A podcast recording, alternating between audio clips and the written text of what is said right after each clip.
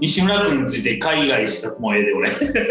あ逆に今回はその、まあ、読んで言ったやんか読んで来てもらったけど、ん次は行って何に興味を持ってんのかっていうのをリサーチしてもいいけどね。ーうんうんうん。うんうんうんとりあえず行きたいですね。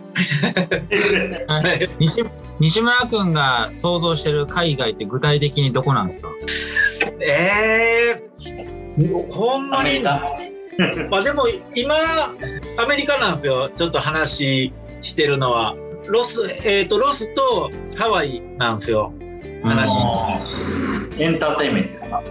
となんとなく行ってみたいなのはアアジアなんですよ。個人的に行きたいのは。うん。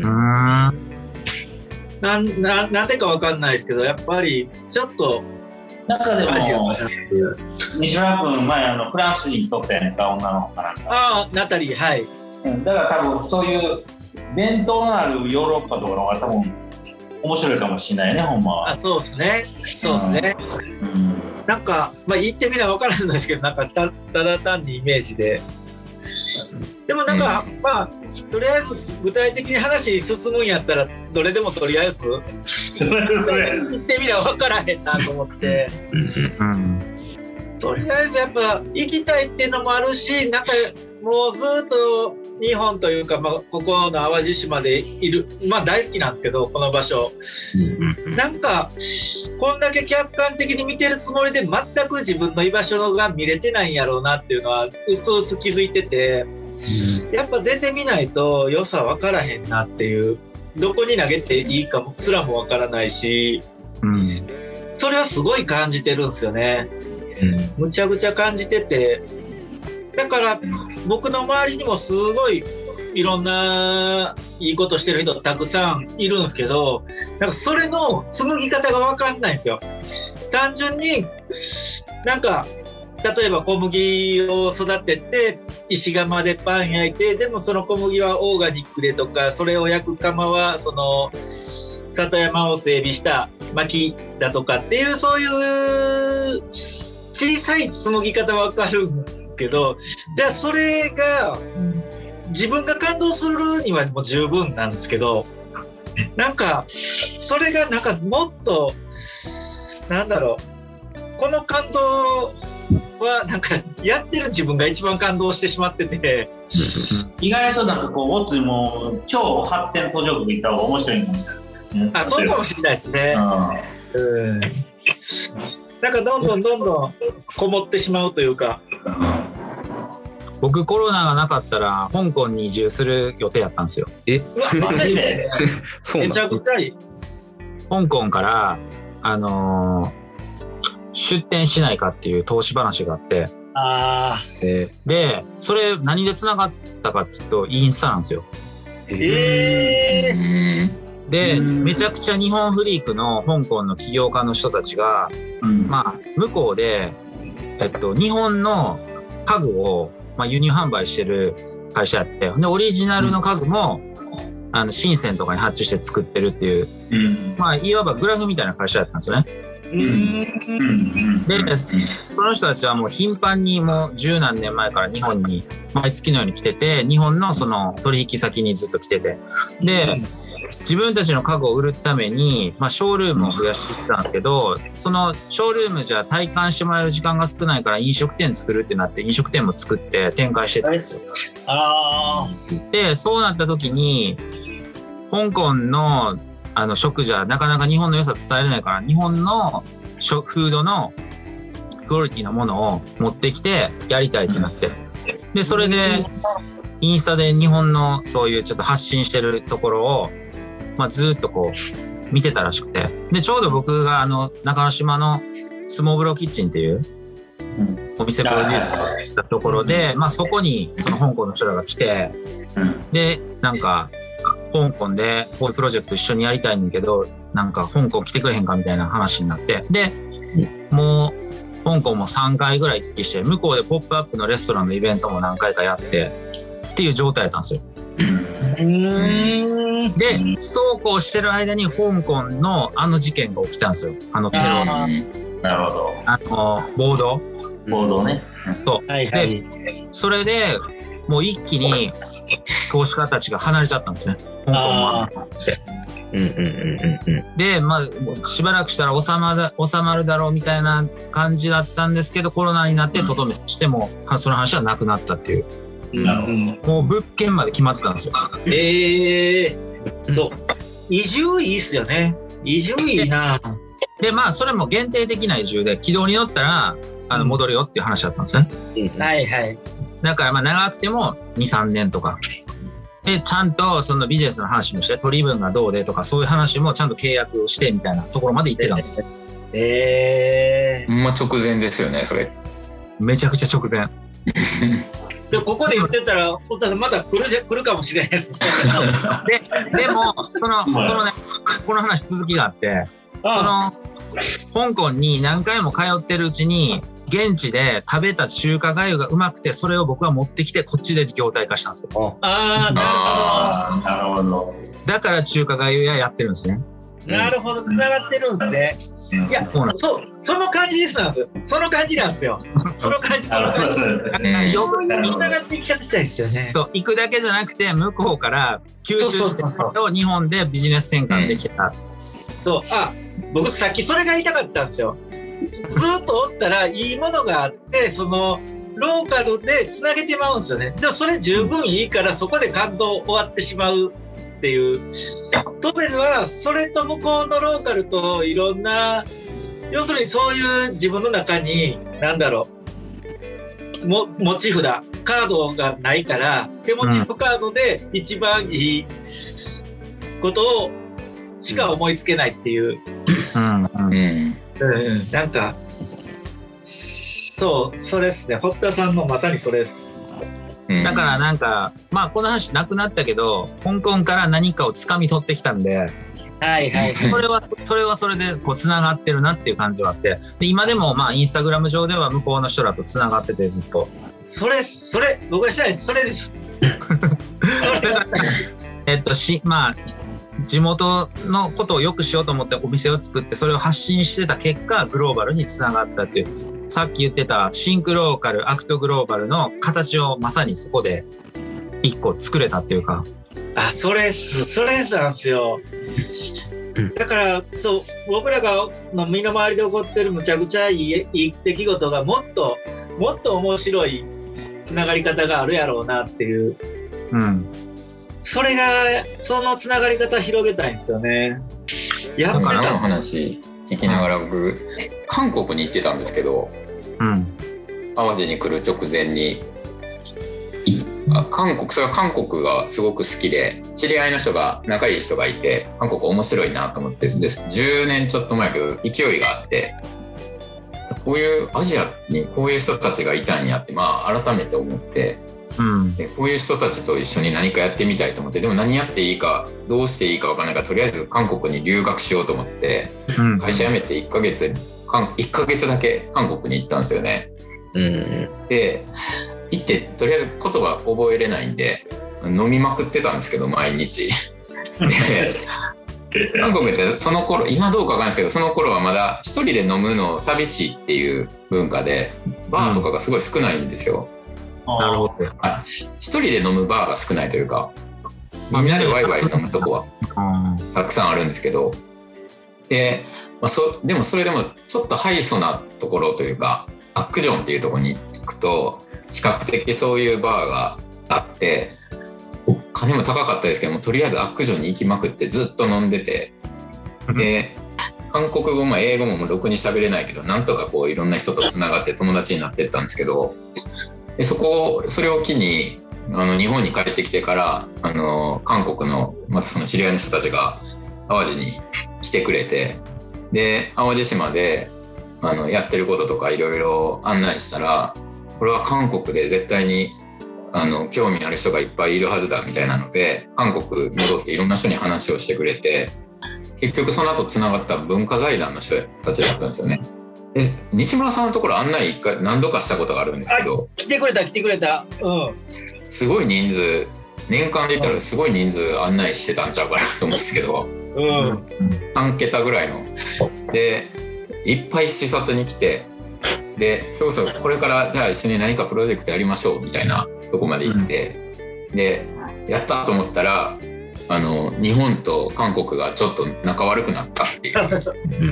の でやっぱ財団なんでもう活動しにくくなってすごくでパタって止まっちゃったんですよねあのメッセージでやり取りとかいまだにあるけどなんかでもそのい意外とこう国同士の関係ってそういうのでうまくつながらなくなったりするんだなっていうのを結構、まあ、さっきのあの香港の話聞いて、あそうかと思って僕も思い出したんですけどうん。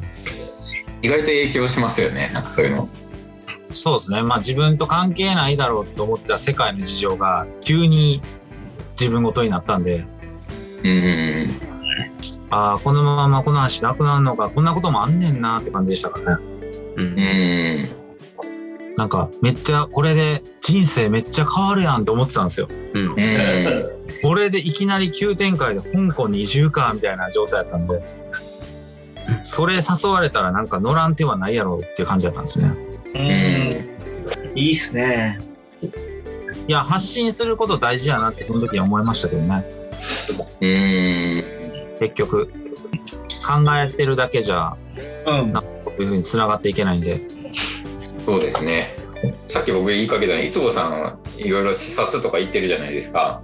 でなんかこの前はブドウのやつ岩手、岩手。行くっていう噂を聞いてうん。あのそういういろんなまあそれは国内ですけど、うん。そういう学びを得てやっぱりアウアウトプットは淡路島でやっていきたいなっていうことなんですか？淡路でやるためにいろいろ見に行ってる、まあ、逆にそのあの西村君がずっと淡路でこもっててずっとやってたっていうのをまあそれはそれは同じやね。同じやからこそ今やっとこういろんなとこ行けるような余裕もできたら行ってるけどあのそういうあの海海外というかそういう当該も含めて来てくれって言われるんやるんやけどまだそこまでそのなんていうのその人も育ってないし行けないね。やっぱり今地元のその身近なところからしっかり固めていく。で固めていってるけどまだそこまで足場固まってない気がするんだよね。いつでもこうなんかこう足元すくわれるような状況やからまだしっかりその足元を固める上でもやっぱいろんなとこ見に行ってるねいろんなとこ、うん、なるほど。うん。でもなんかその海外とか、まあ、いろんな人に来てもらいたいっていう考え方は、うん。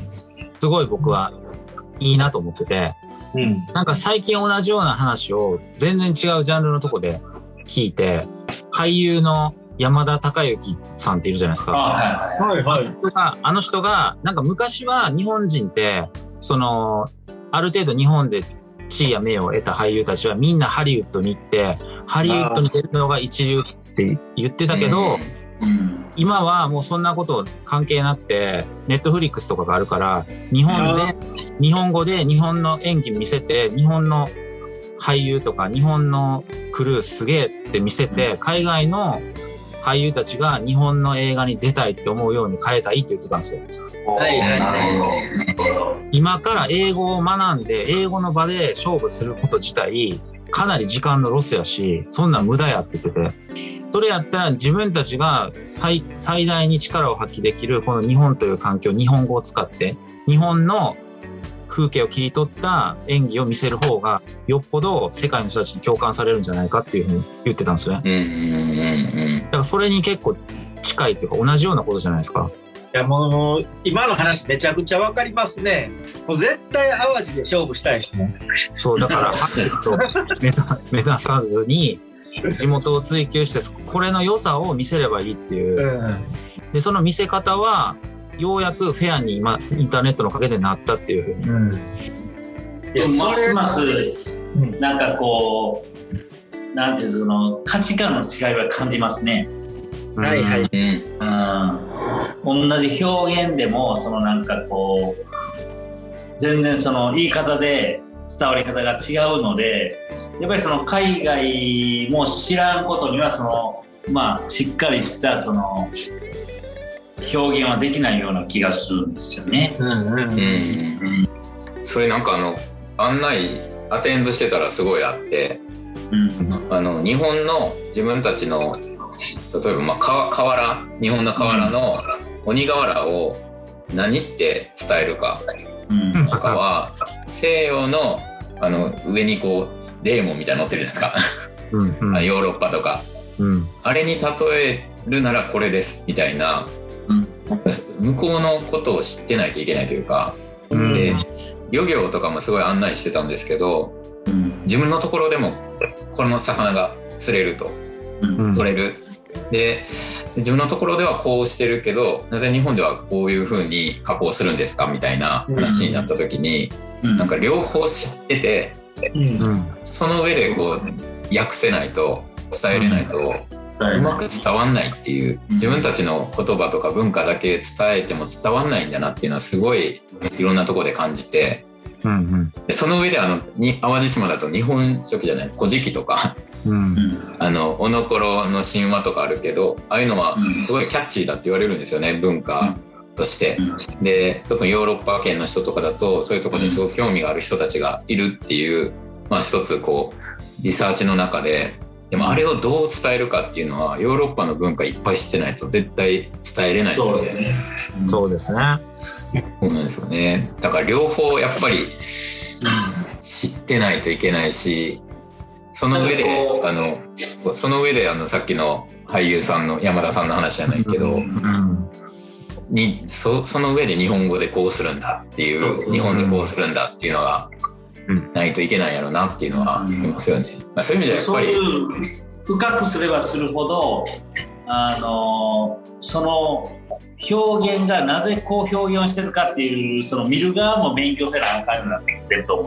おせちも本来はそそういうことじゃなかったんでしょうけどね。そうそうそう。そうそう。そうそうやなんだよね。ね。うんななんかねそのもうエビのせろとかローストビーフのせろみたいな時代からもっと地域性が濃いようなおせちの方が今は人気っていうあかあそうそうそうそうそそっちの方が知りた東北と九州ではやっぱ全然入ってるもんが違う。それはなんでなんやろうとかね。うん。昔からこういう保存食作ってたからこういうのが載ってるとか、こういうのが珍しいから祝い事の時に食べるとか、うん。そういう背景を教えた銃にしてほしい。うん。うん。うん。うん。なんかもう豪華な言うて金箔のしてなんやしてってなってくるとちょっと違う話になってくるんで、うそうそうそうそうそれは時代がそういう風になってきてると思います。うんうん。これあれですね。どうやって終わったらいい？そうねなんかもう西村さんも土鍋からなんか違うものが、うんいやいやずーっと土鍋どんどん仕上仕上げてきたあそれも土鍋なん変わってくるよね。うんでもなんか喋りながらよく作れるもんですね、そんな。ようほんまやね。俺も思うわ。土鍋やった 土鍋土鍋じゃないよね。なんかそのなんかこうよくある炊き込みするような感じなんですけど、土鍋ってもっとなんかこう完成品こんなんですあうんあ、それなんや。米だけやっちゃうんそれ。そうです炊飯鍋です、まあ、ちょっとだけ形ちゃうんですけどうん。なんか土鍋が人気で最近。早くそうやね。ねっていう感じで。なんかこういうのもやっぱ嬉しいんですよね。やっぱ土鍋買ってもらったらやっぱりなんだろうご飯ご飯の味わい方変わってくるしみたいなところあって、うん。なんかこの年になってますます自分のやってる仕事の幅をいろんな人から教わるというか。うんうんなんかそれとその海外っていう話って全部つながってきてなんかどんどんどんどん糸口が自分なりに見えてくるというかうんうん。うん。なんか楽しい。今日のリフレクションの話楽しかったですね。締めに入った。目に入った。終わり方がわからんって言うから早くいや全然俺まだまだ仕事をするからいいんやけど。あの、タイトルをもう決決めないとなと思ったりしてるんですけど、ね。前西村さんとあの2人でラクトガン僕が遊びに行った時にちょちょこっと話してたのはなんかあの定期的に集まる場所というかあ落ち合う場所みたいななんかそういうのもいいよねみたいな話が出てましたよね。うん。あ待ち合わせ場所な待ち合わせ場所、うんうんうん。定期的な待ち合わせ場所でそこに行ったらまあみんながいて、まあ、聞く方もそこに待ち合わせしに来てじゃないけど、えリフレクションはそういう待ち合わせのホットスポットを作るってこと？えっとそまあいわゆる前回で言うとインプットの回がこのポッドキャストになっていったらいいかなと思ってるんですけど、でなみみんなか誰か一人なのか分かんないけど何か作りたい。何かやりたいってなった瞬間にうん。よしやろうってやったらいいかなっていう。なるほど。で、あ、それが西村さん、西村君の言う、えっ、と、集まりの場を作ろうってこぼ僕のイメージで言うとあれなんですよ、やっぱ僕、まあ、ここにいるみんなそうですけど、とうんなんかみ未来にすごいやっぱ希望を持てるんですよね僕は。その結構でも持てる人って実はまあ少ないのかなって思ってたりしてこのコロナのこの世の中ででも少なからずここにいるみんなは希望をすごい見見てると思っていて。うんなんか、そういう未来の待ち合わせ場所みたいな、そこと世界も結んでいくような、なんかそういうひところに希望を持ってる人が、月に1回集まる場所に出てきたらいいんかなって思ったんですよね。うんうんうんうんうんで未来タイトルがそれ、タイトルは何やったっけタイトルタイトルね。それをコンパクトにして、タイトル、タイトルって毎回か変わらないんですか？どうあそうなんや一応フードリフレクションなんとかなんとかなんかなと思っててなんとかなんとかは変わらずに今回はこんな話第2話はこんな話みたいなことなのかなと思ってたんですけど、ポッドキャスト自体が大リフレクションで、そのネーミングを決めようということ。うんうんうんそうですね。なるほど。いろんな人を巻き込むんですよね。うんうんうんうん。そうですねなんか前みたいにゲストの人とかもまた来てほしいですけどねこの話の中でこんな人呼びたいみたいなのが出てきたら、うんうんなんかゆくゆくそれで私出たいってなってくれたらいいな。こんいっぱいいると思いますよ。あ、そうであすそうですかいっぱいいると思うんやけど、その、あのーなんかこう、もうすでに決まってその思いを伝えたい人というか、うん。うんなんかこうビジョンを持ってる人の方がいいですよね、でも。それこそ西村さんがその海外でつなげたいとか、うん、うんそういうスパッと入ってる方が、ポッドキャストが集まるんじゃないですか、人が待ち合わせの場所になるんじゃないですか。どうなんそうですねまあまあそういうのもいいと思うし、なんかうん言葉にはできひんけど、なんかめちゃくちゃ面白い人間がおったっていう時に、みんなで質問しまくるとか、まあそれはそれで面白い。ああ、そうそうそれはそれそれでいいけど、誰か面白い人おんの？誰だろう。だって言いながら、たまあ、例えばしげちゃんやったらしげちゃんとか。ああ。うんうん。キーちゃん今日朝おったわ、俺。ありました。ラパン乗ってどっか行きよったね？あ、多分それね、あれです。ファームスタジオに。ファームスタジオにうん。学生連れてきてたね学生である。いや、一人で運転してたら朝早から。迎えに行ってたんかもしれないです。ううんん、そういや、いや、それで、ちょっと、しげちゃんがこう、シマトワークスの重要な。めちゃくちゃうちうちになるじゃないですか。社員全員。なんでシマトワークス来てんとか。ドバイに行ったらああ、あの帰ってきて話聞くとか面白いかもしれないですけどね、うん、それめちゃくちゃ聞きたいな。うんあこんなん見てきてくれっていうのをうん。うん。めっちゃオーダーして行ってもらってうんうんどうやったって聞くっていうのもあるかもしれないしうん今あの『ゼロイチ』の時にゲストで来てくださってた方が今まさにずっとドバイにいるんで万博で。えっとあのキンバさん。女性の。そうなんですよ。中東に強い方ネットワークの強い方なんでずっと向こうであの仕事されてるんですけど今、うん。あのね食のこととかいろいろ聞いても面白いような日本がどう映ってるのかとかも面白い気がするしあの有名な方ではないけどあの僕らの友達でアメリカに移住した今年になああれ翼ちゃんって今年やったっけ？え、うん、今年今年。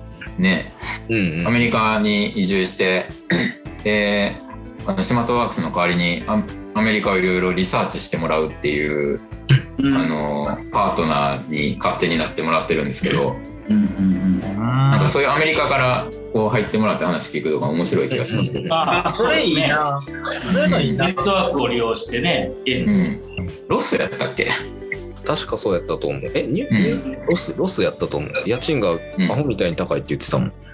そうや、海外から入ってもらうのもいいな。うん、うん。それいいな。いろいろ質問もできるし。メッセージでやり取りしてたら、うん日本はどうもこう映ってるみたいみたいなんで 日本の特集してたらもう赤ちょうちんがまあ 中国みたいな感じですね日本人が。ああ。やっまあぱアジアとかは一体に見えてるから日本のイメージってこうなんやなみたいな。僕らからあれでしょバルト三国の違いゆえ言われても分かんないみたいな感じでしょうんいやそうやと思います。もうそれぐらいのもう大体東はどどこも一緒みたいなう。うんん、イメージでしょうね。ヨーロッパをヨーロッパって言ってしまうっていう。国全部同じでヨーロッパってまとめてしまうのと同じだと思うんですけどアジアって言ってまとめちゃう。まあなんかあのタイトルの話に戻るんですけど待ち合わせ場所とかいいかなと思ったんですけどあ未来未来の待ち合わせ場所木曜の待ち合わせ場所。何がいいですかね。う んなんかよくポッドキャストって最後何何々キャストみたいな名前は多いけどな。かといってじゃあ待ち合わせキャストがええんかって言ったらすちょっとわからん フードリフレクションなんちゃらキャストみたいなのがタイトルでで今日の話みたいなのがたサブにつくんですか、多分そうなると思います、うん。真空淡路アクトグローカルとかの方がいいですよね。あ、それいい。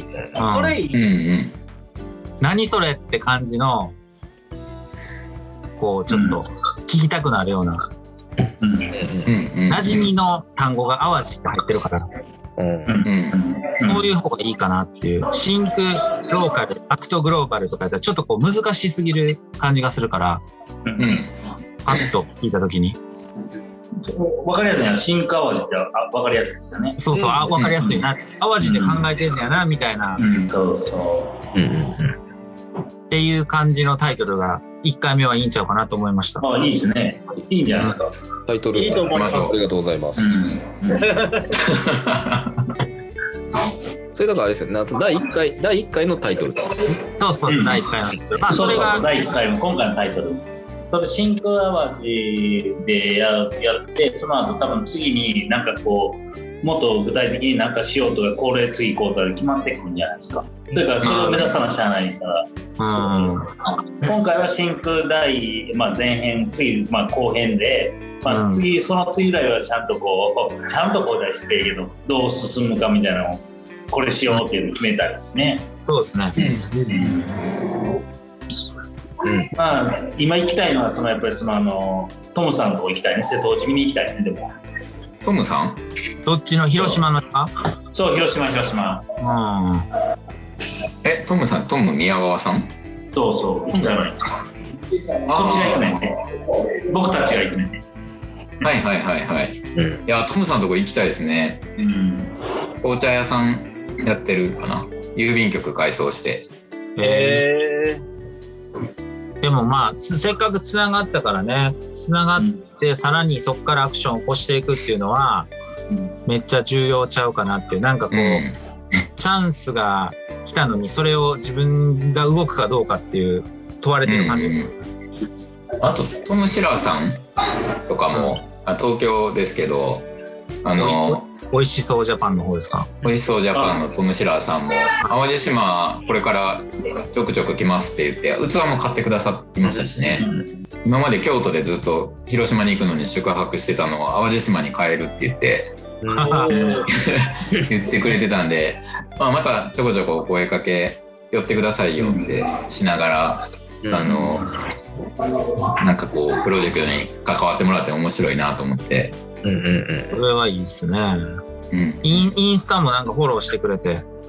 うんうんあのあの話締めですけど また全然違う話しちゃいますけどトム・シラーさんのあの記事でうん。今回のフードリフレクションのこう01の記事を英語で瀬戸内クックブックっていうところに上げてくださったんですけどうん。あそこにも書いてたんですけどその日本の、えー、とお茶の作法とか流れに今回のイベントがすごく似てたっていう話が面白いなって思いましためちゃくちゃ。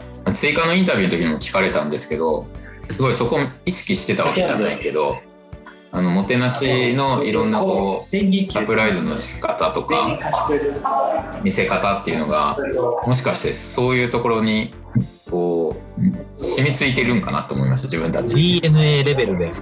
うんうんでもはこれは意図してこうしたんですよねって言われたのは確かに意図してたんですけどそれはお茶のいろんなこう作法から持ってったわけじゃなかったんですけどね。うんでもなんかこう初めリゾレッタのお店に入っていきなり海見せないとかうん。いきなり会場に連れてこずに松林歩いてもらうとかうん。と入り口のとここう陣幕立ててまた海見せないようにしてで入ったら海が見えてで一つ目こうとか。うん。なんかそこの流れ一品目までの流れにすごく刺激を受けたみたいで日本らしいと思ったみたいで、へえなるほど。なるほどね。うん。それはなんか染みついてるのかもしれないなと思うんですよね。なんか。なるほど、なるほど、なるほど。うん。確かにね。うんまあ、期待感もつかまる高まるし、で、うん。ああいうとこ行って、こう、座った瞬間に海がバッと見えていったら、本当になんかこう、日本のなんかこう、なあなんていうの、あしらえというか、なんというね、うまく見せ方があるかもしれないですね。うん。建築の話でいくと僕ああいうこう動線とか考えるのすごい好きなんですけどうんすごい影響されてるのはちょっと古いけど安藤忠雄さんやと思うんですよ。うん。ものすごい開いてものすごい閉じてって空間をして最後見せるとこまでもう閉じて閉じて最後見せるとかするんですけど、うん。あれはものすごい自分は影響されてるなと思うんですけどね。でも海外に安藤さんの建物に行った時に日本的だってすごく評価されるのも何かこう近しいものがあるんだろうなっていう自分たちであんまり気づかないけど自分たちが美しいとかもてなそうもてなせるっていう手法がもうすでに日本人っぽいんだろだなっていうのを僕改めて感じたっていう、ど。なるほど。うん、全然閉まらなくなりました。もう、強引に締めてください。じゃああの今日はもうノープランで喋り始めましたけど、うん、新川寺アクトグローバルっていうちょっと面白い言葉を堀田さんにもいただいてそのあたり、まあ、テーマになっていくのかなと思いながら次どうなるのか僕も全然わかんないですけど ちょっとこのワクワク感はこうどんどん広げていきたいですねみんなで。そうですね。じゃあ、えータイトル大きいタイトルはまたちょっとあのたまちゃんとも相談して皆さんにももう一回、あのちょこちょこ相談したいなと思います。はいでこのポッドキャスト自体はですね、えー月に2回、えー木曜日かな木曜日にしよう。はい。月に2回木曜日うん。に、えー各各月に2回木曜日にアップするということで、えー今後も続けていきたいなと思っていますので、えー聞いてくださってる皆様引き続き、えーフードリフレクションナンバー02あのいろんな展開になるかなと思いますんでぜひ聞いてもらえたらなと思います。じゃあ今日はこの辺りで終わりたいなと思います。はーい。はい。はい、遅くまでありがとうございました。お疲れ様でしたお疲れ様です。おお疲れ様でした